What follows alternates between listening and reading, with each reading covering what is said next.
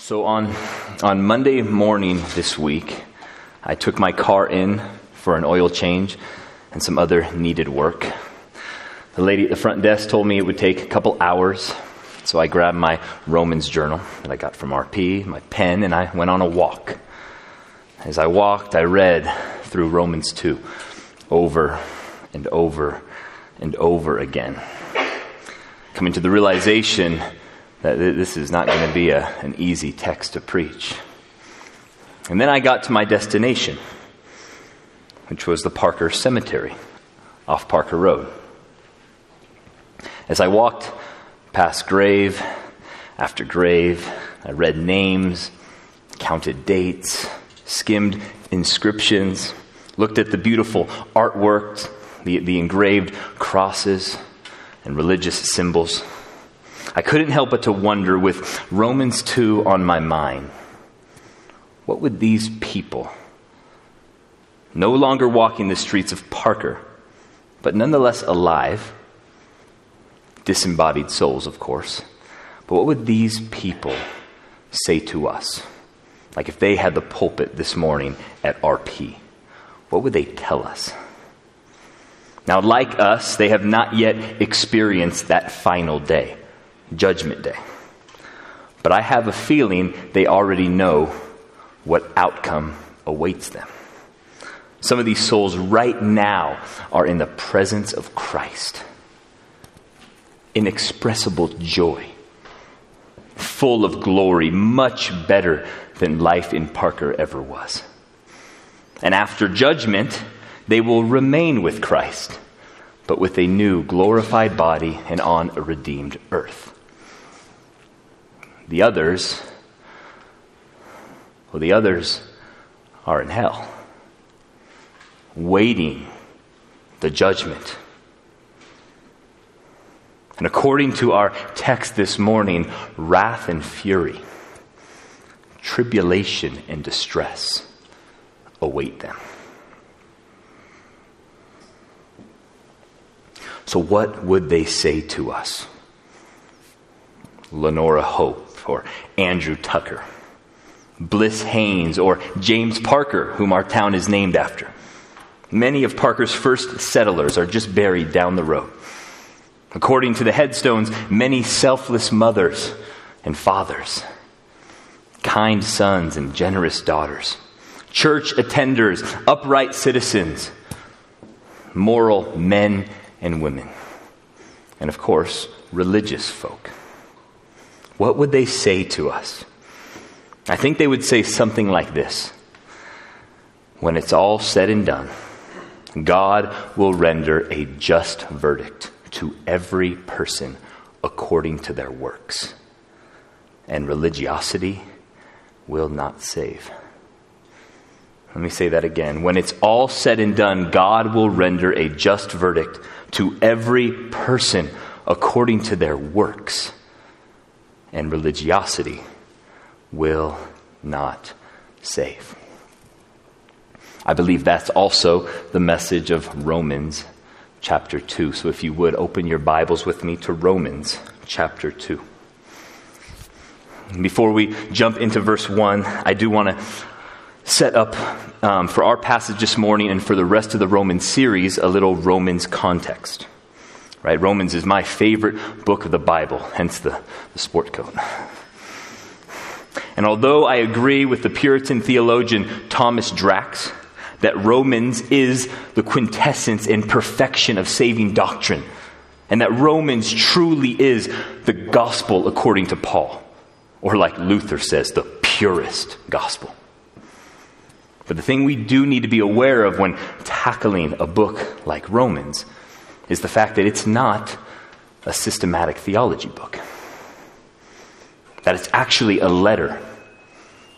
A letter written to a specific people, namely the church in Rome, and written for a specific purpose. So a little historical context. We have to understand who Paul is writing this letter to.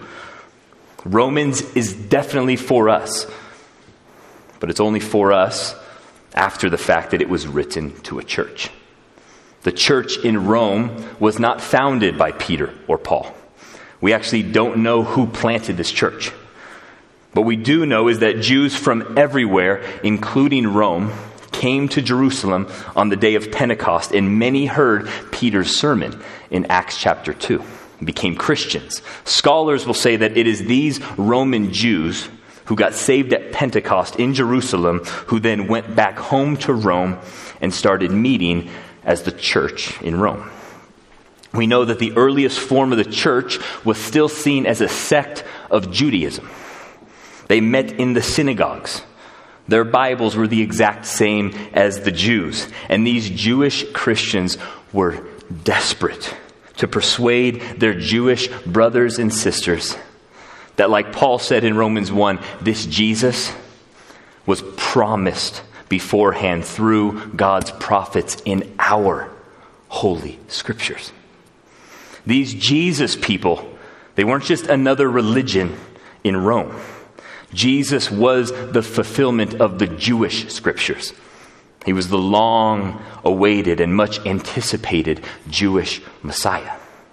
Now, we learn from Acts eighteen two, when Paul meets Aquila and Priscilla in Corinth, that these Jews had to leave Rome with all other Jews because of the emperor. Emperor Claudius had put in an edict for all Jews to leave Rome.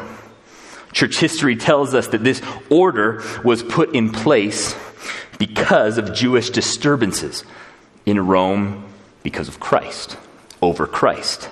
Claudius was over the ruckus, and so he kicks all Jews out of Rome.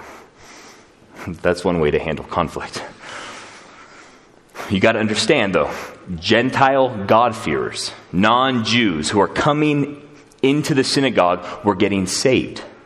So the church at Rome was a mixed group, Jew and Gentile. Though the Jewish believers planted this church and had much influence and authority over it, when they get kicked out of Rome, who's left in charge?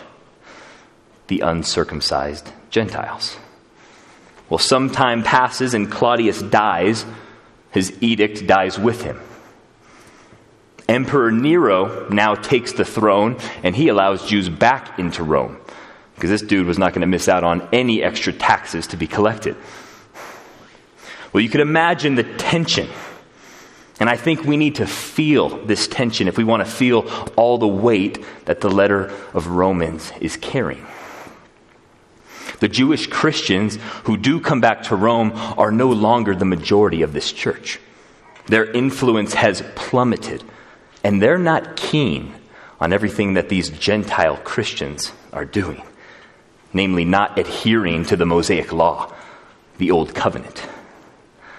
The Book of Jubilees, for instance, written maybe in one hundred B C, but many of the Jews would have known this book well. Here's what it says about one of those Jewish laws, circumcision.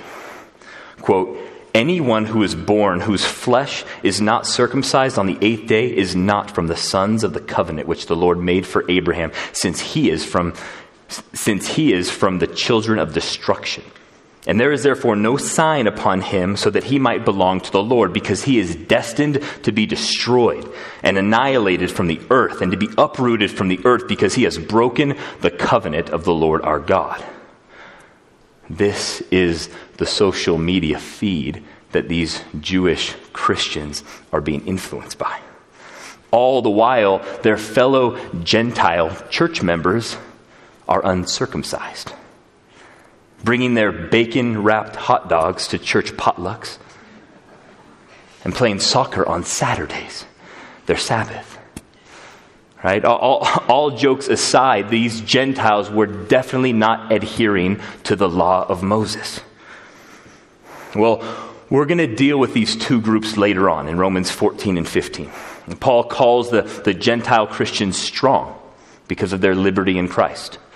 He calls the Jewish Christians weak because of their adherence to the law and their identity in the law. But an interesting aspect to note in this letter is Paul's aim for these two groups.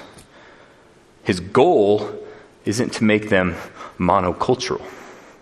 His goal isn't to make two churches, one for the Jews, one for the Gentiles. the south side of Rome and the north side of Rome. No, rather his aim for them is to is for them to welcome one another to the table as siblings. And how in the world is that possible? The gospel. The gospel according to Paul. Unlike us, these Christians didn't have any other options. Right? Scholars say that there may have been a hundred or so Christians in Rome, maybe five house churches. The gospel not only had to be what made both groups, groups right before God, but the power of the gospel had to be the means by which these siblings in God's family could come together at the table. Can we relate to that kind of tension in our cultural moment? I mean, have you seen a conversation end well with someone who, who voted for Trump and another for Biden, even amongst family members? Like, change the topic or don't come back for Christmas. Or what about the vaccines or the masks? I mean, some Christians, blood-bought brothers and sisters in Christ, cannot experience fellowship with one another right now because of these different opinions on issues and many other social issues. Fault lines are being drawn everywhere. The Barna Group did, did some research last year and showed that one-third of Christians post-COVID still attend the same church. One-third of Christians found another church that agree with them on these tertiary issues, and one-third of Christians no longer go to church. It would seem that we have a weak gospel in this country.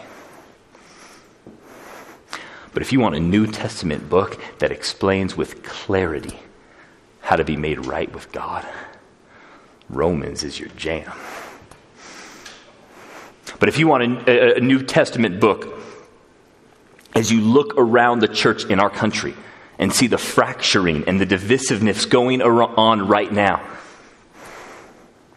and want answers to how in the world is Jesus' prayer in John seventeen for the church to be one, to be united? How in the heck is that going to come to fruition?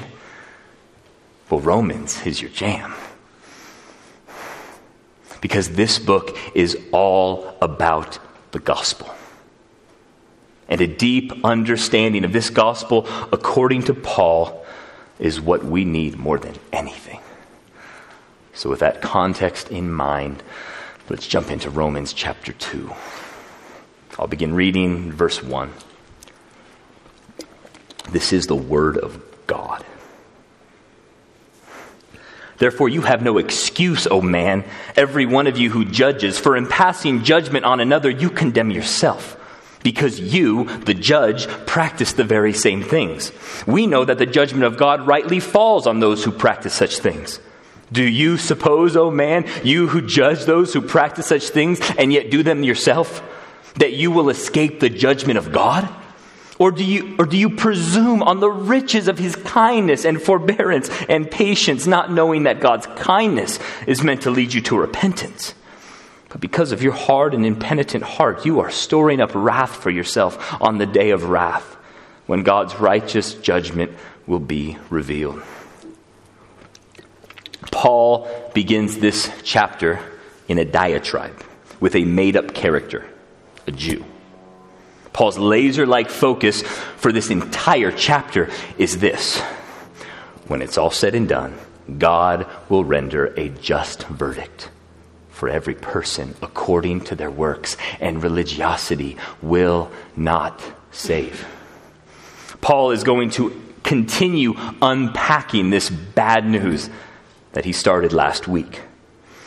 This bad news is not simply for the irreligious pagans out there, but equally bad news for the religious folk. Paul is leveling out the playing field in Romans chapter two. I would imagine that when Phoebe read this letter to the church in Rome after chapter one, there were probably some pretty loud amens from the Jews. Remember from chapter one last week, Paul says that God's wrath is revealed against all ungodliness and unrighteousness.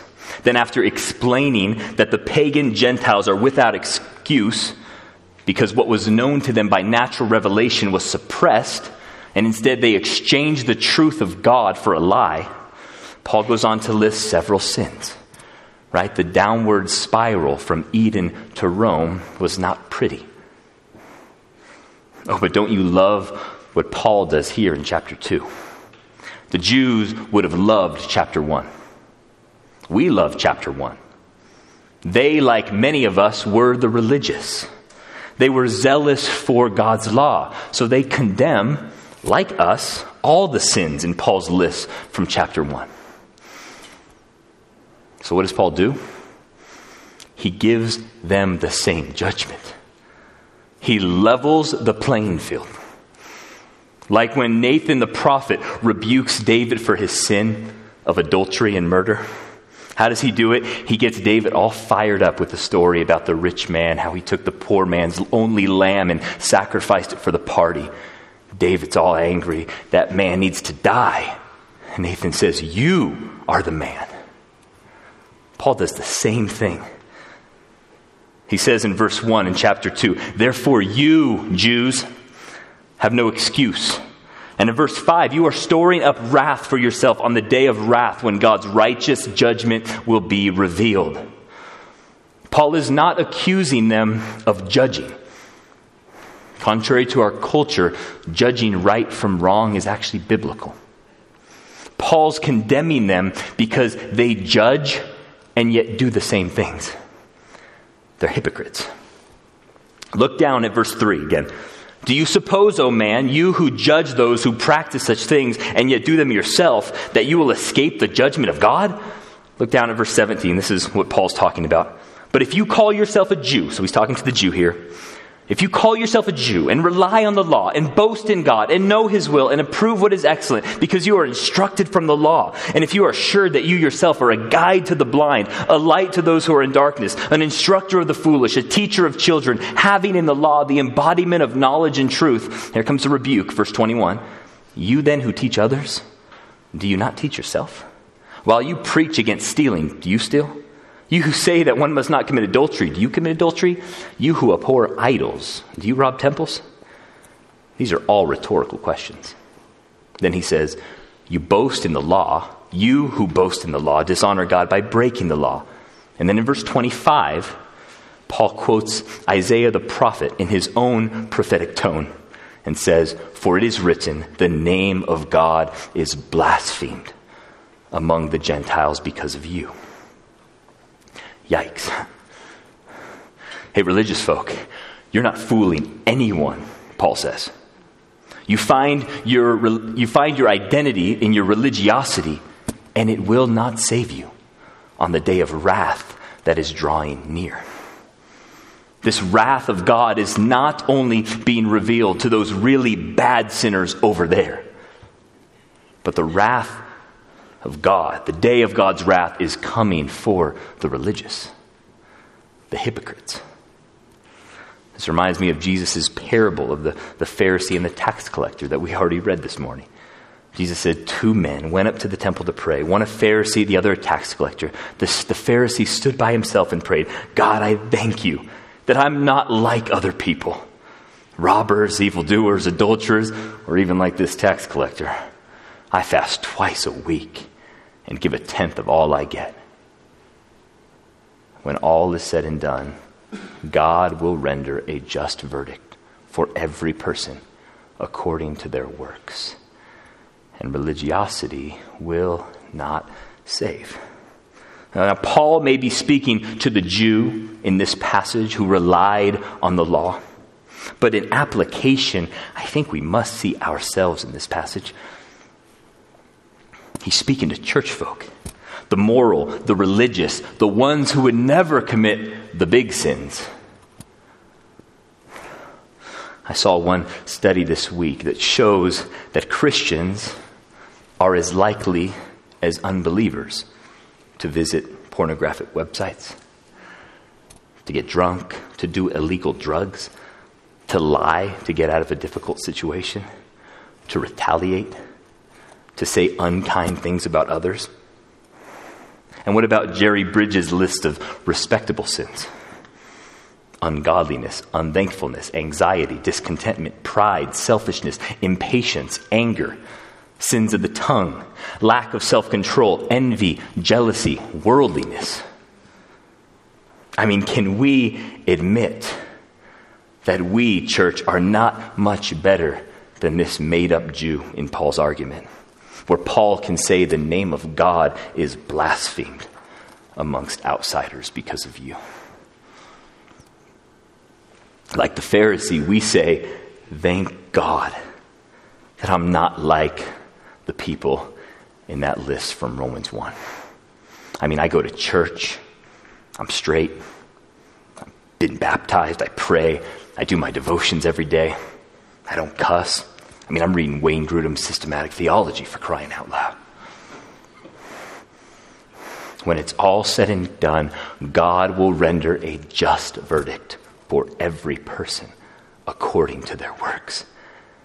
And religiosity will not save. I mean, there's people, people you guys know, people I know, that want nothing to do with the church. And it's not because the gospel is offensive. And the gospel is offensive. But it's because the church is full of hypocrisy. Brennan Manning said, the greatest single cause of atheism in the world today is Christians who acknowledge Jesus with their lips, walk out the door, and deny him by their lifestyle. That is what an unbelieving world simply finds unbelievable. I think he's right. The religious here find their identity in religiosity. The text says they're presuming on God's character, his kindness, his patience, his love. Like Voltaire says, God forgives. It's his job. And we can all shake our head at that stupid comment. But haven't we all said in our hearts before, I'll sin, I'll ask God for grace later? Paul is leveling the playing field.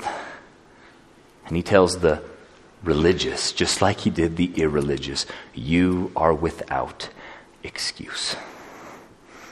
When it's all said and done and the day of God's wrath is here, God will render a just verdict to every person according to their works, and religiosity will not save. God's judgment is just, right? And we love justice.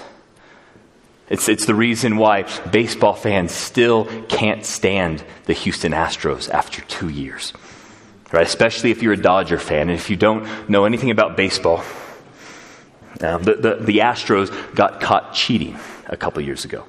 They used the camera system to relay signs to their hitters so the hitters knew what pitch was coming. Its equivalence would be like getting correct answers to a spelling bee through an invisible earbud. Now, now they, they did the investigation. They found out the Astros were guilty, but the Astros got to keep their World Series title. Baseball world was totally upset. This is unfair, injustice, right? We hate unfair. Our God is fair.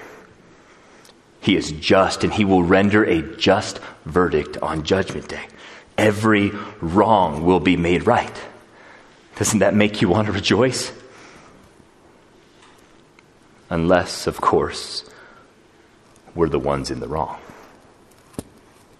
Let's continue in verse six.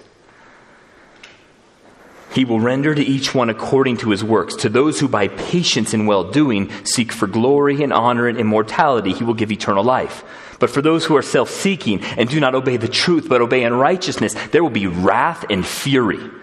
There will be tribulation and distress for every human being who does evil. The Jew first and also the Greek. But glory and honor and peace for everyone who does good. The Jew first and also the Greek. For God shows no partiality. Now, at first, this passage can be rather alarming, right? Is Paul teaching a justification by works? It's kind of what it sounds like. He will render to each one according to their works, eternal life for those who do good. Maybe the Reformation got this one wrong. Not so fast. Now, like Pastor Mark said a couple weeks ago, Paul in the letter to the Romans is after the obedience of faith. A faith that is simply intellectual assent is no faith at all. Like the book says, like the book of James says, faith without works is dead. But is that what Paul is after here? Many who do evil and obey unrighteousness will face God's wrath and fury, tribulation and distress. Others whose faith is shown by good works will receive eternal life because of these good works? I don't think so. Although works are the fruit of true faith, right? Faith without works is no faith at all. But what Paul is saying in these six verses is that judgment is impartial and based on works.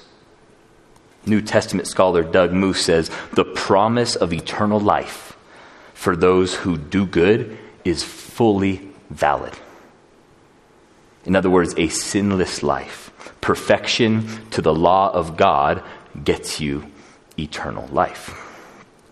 Basically, what Paul is saying in these hellfire judgment day verses is that there are two destinies for every single person who walks the earth.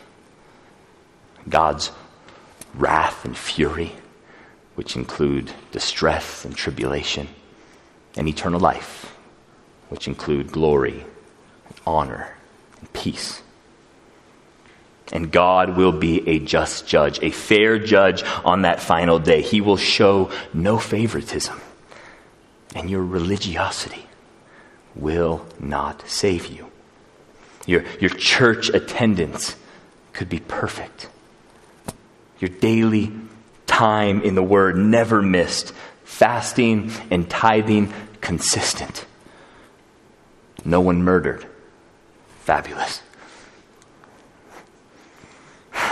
I hope your life is marked by good fruit. But on this final day that Paul is talking about in Romans chapter two, God will render a destiny to every single person according to their works. And God's standard is none other than perfection. God's wrath and fury or eternal life. There's only two options. Let's continue Paul's argument in chapter two. Look with me at verse twelve.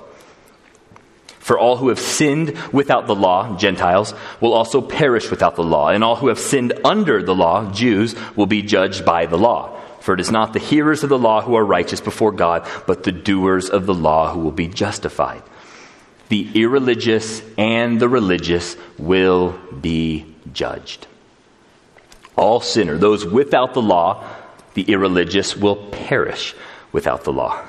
And those sinners with the law, the religious, will be judged by the law. The only ones justified on that day are the doers of the law. Now, this poses a problem even for the really, really good legalists.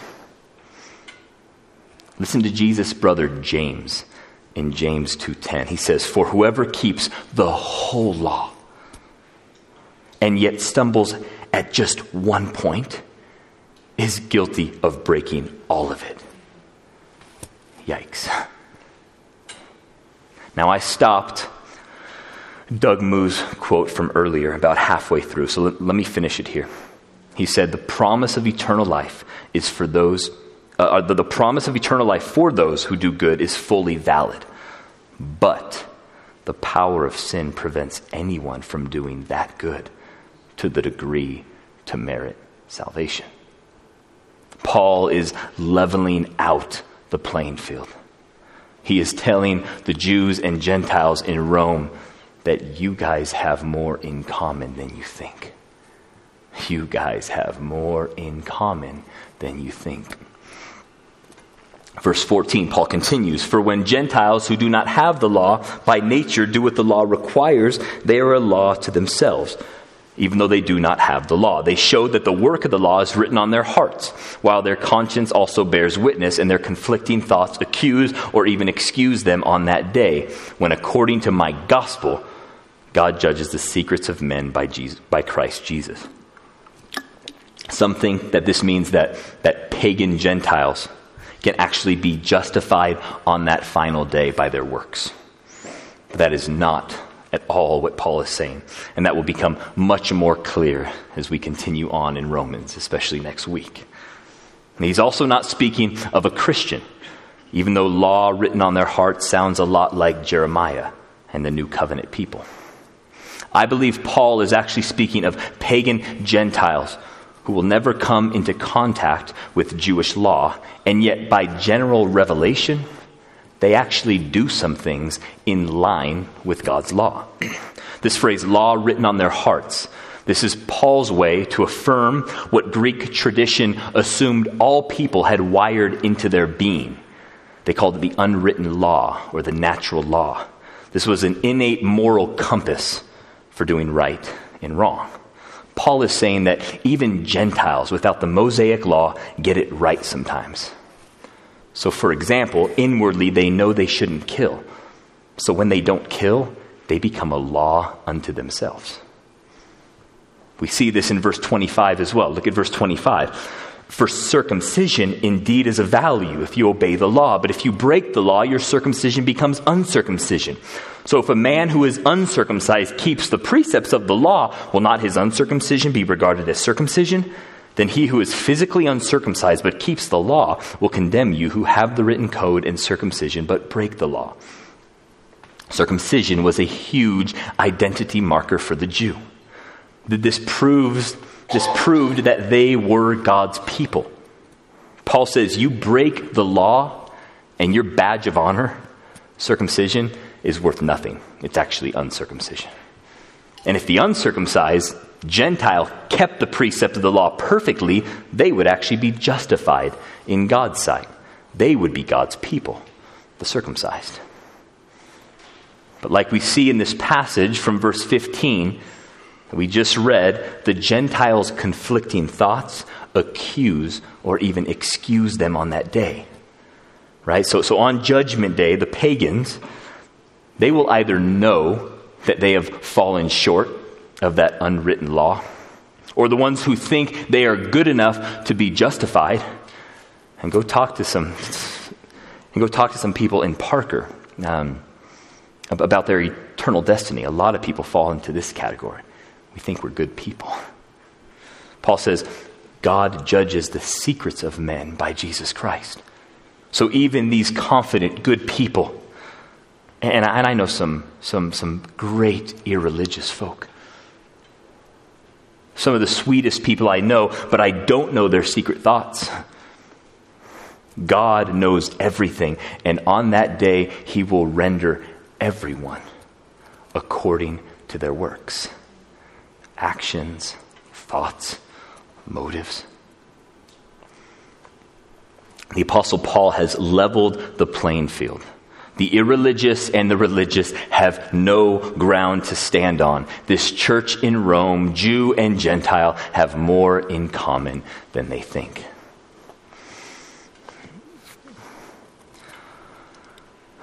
So what would those buried at the Parker Cemetery tell us this morning?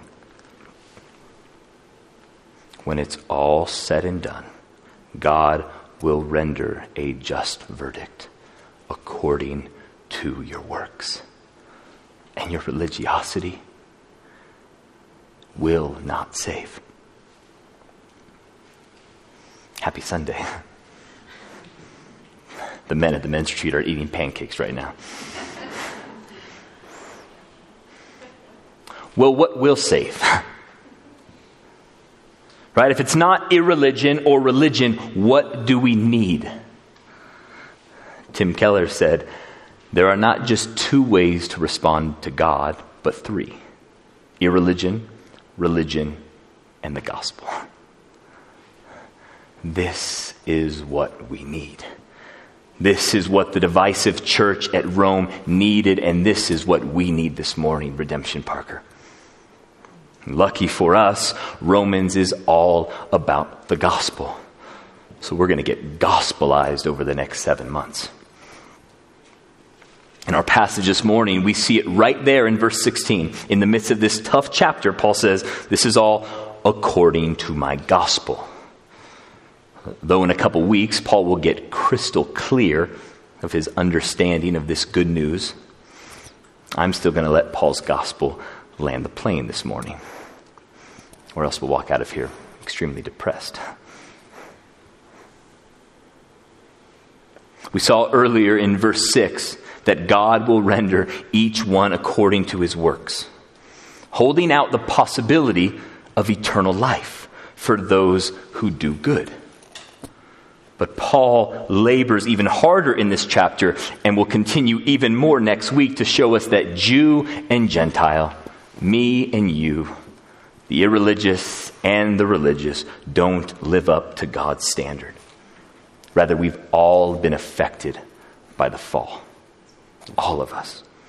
So wrath and fury, tribulation and distress await all humanity. But God. In chapter five of this letter, according to Paul's gospel, he tells this church and us that God demonstrates his love for us in that while we were still sinners, Christ died for us. We've seen in this text that he is a just and impartial God. He can't just forgive sin. Sin must be punished. So what does he do? He takes on our punishment. The irreligious and the religious, the Jew and the Gentile, he takes our sin on himself. The Son of God, the second person of the triune God, humbles himself and takes on humanity. The Son of God became a man, the God-man. He takes our nature so that he can live the life we couldn't live and die the death that we deserve. Paul said in this passage this morning that it is not the hearers of the law who are righteous before God, but the doers of the law who will be justified. Jesus is the only doer. He did the law. The only human who never sinned. So he is the one person who earns eternal life. The one person who earns eternal life. But he doesn't earn for himself what he already had with the Father. And Paul says to the Corinthian church, for our sake, for our sake, God made him to be sin, who knew no sin, so that we might become the righteousness of God. Our sin, according to this text, on the day of God's judgment, earns us distress and tribulation. Our sin earns us God's fury and God's wrath. Those aren't popular words to use. Instead, our substitute drinks full the cup of God's wrath on our behalf on the cross. And right before he dies, he says, it is finished. And now through faith alone, faith alone in Christ alone, we can receive the righteousness of God. When it's all said and done, God will render a just verdict for every person according to their works. All of us, those in the Parker Cemetery and us who might soon be in the Parker Cemetery, all of us will stand before God's throne, and he will judge us based on our works or through faith alone, Christ's finished work. wrath and fury, tribulation and distress, or eternal life, glory, honor, and peace. This is my child with whom I am well pleased. Great is an understatement for how great this exchange is. Kevin DeYoung says, there is nothing more freeing, revolutionary, and precious than to be justified by faith alone through the satisfaction and perfect righteousness of Christ alone. Let us never tire of such a great salvation. There's some application for us right there. Let us never tire, Redemption Parker, of such a great salvation. Just like we've seen in this text that we can presume on God's character, we can also get used to the gospel. So much so that it loses its sweetness. Oh, let that never be us, church. Let that never be us. Let us never tire of such a great salvation. And lastly, this gospel not only saves us from God's wrath to God himself as a righteous child of God, but it also brings us into fellowship with God's people. Because of the pervasiveness of sin, these Jews and Gentiles had more in common than they thought. But also, because of the gospel according to Paul, these Jews and Gentiles had much more in common with each other than they thought. Look at verse twenty-eight as we close. Verse twenty-eight, for no one is a Jew who is merely one outwardly, nor is circumcision outward and physical, but a Jew is one inwardly, and circumcision is a matter of the heart, by the Spirit, not by the letter. His praise is not from man, but from God. In Galatians six fifteen, Paul says something very similar. Neither circumcision means anything. What counts is new creation, peace and mercy to all who follow this rule, to the Israel of God. There is a new people of God. And God's new covenant people are defined by nothing except new creation, circumcised hearts, what theologians call regeneration. This work of the Spirit is what even enables us to have faith. So even our faith is a gift from God. So far be it from us, R P, to boast in anything except for the cross of our Lord Jesus Christ. This is the message the church at Rome needed to hear. This was the message that brings unity to people who otherwise do not have much in common or even hate each other. This is the message that caused this church to welcome each other to the table as siblings. This unified people that this gospel creates is what we, the capital C Church in America, and us at R P must be. And a unified church is what a watching world desperately needs to see. Do we believe Paul's gospel? Let's pray. Lord, thank you for your grace, your amazing grace.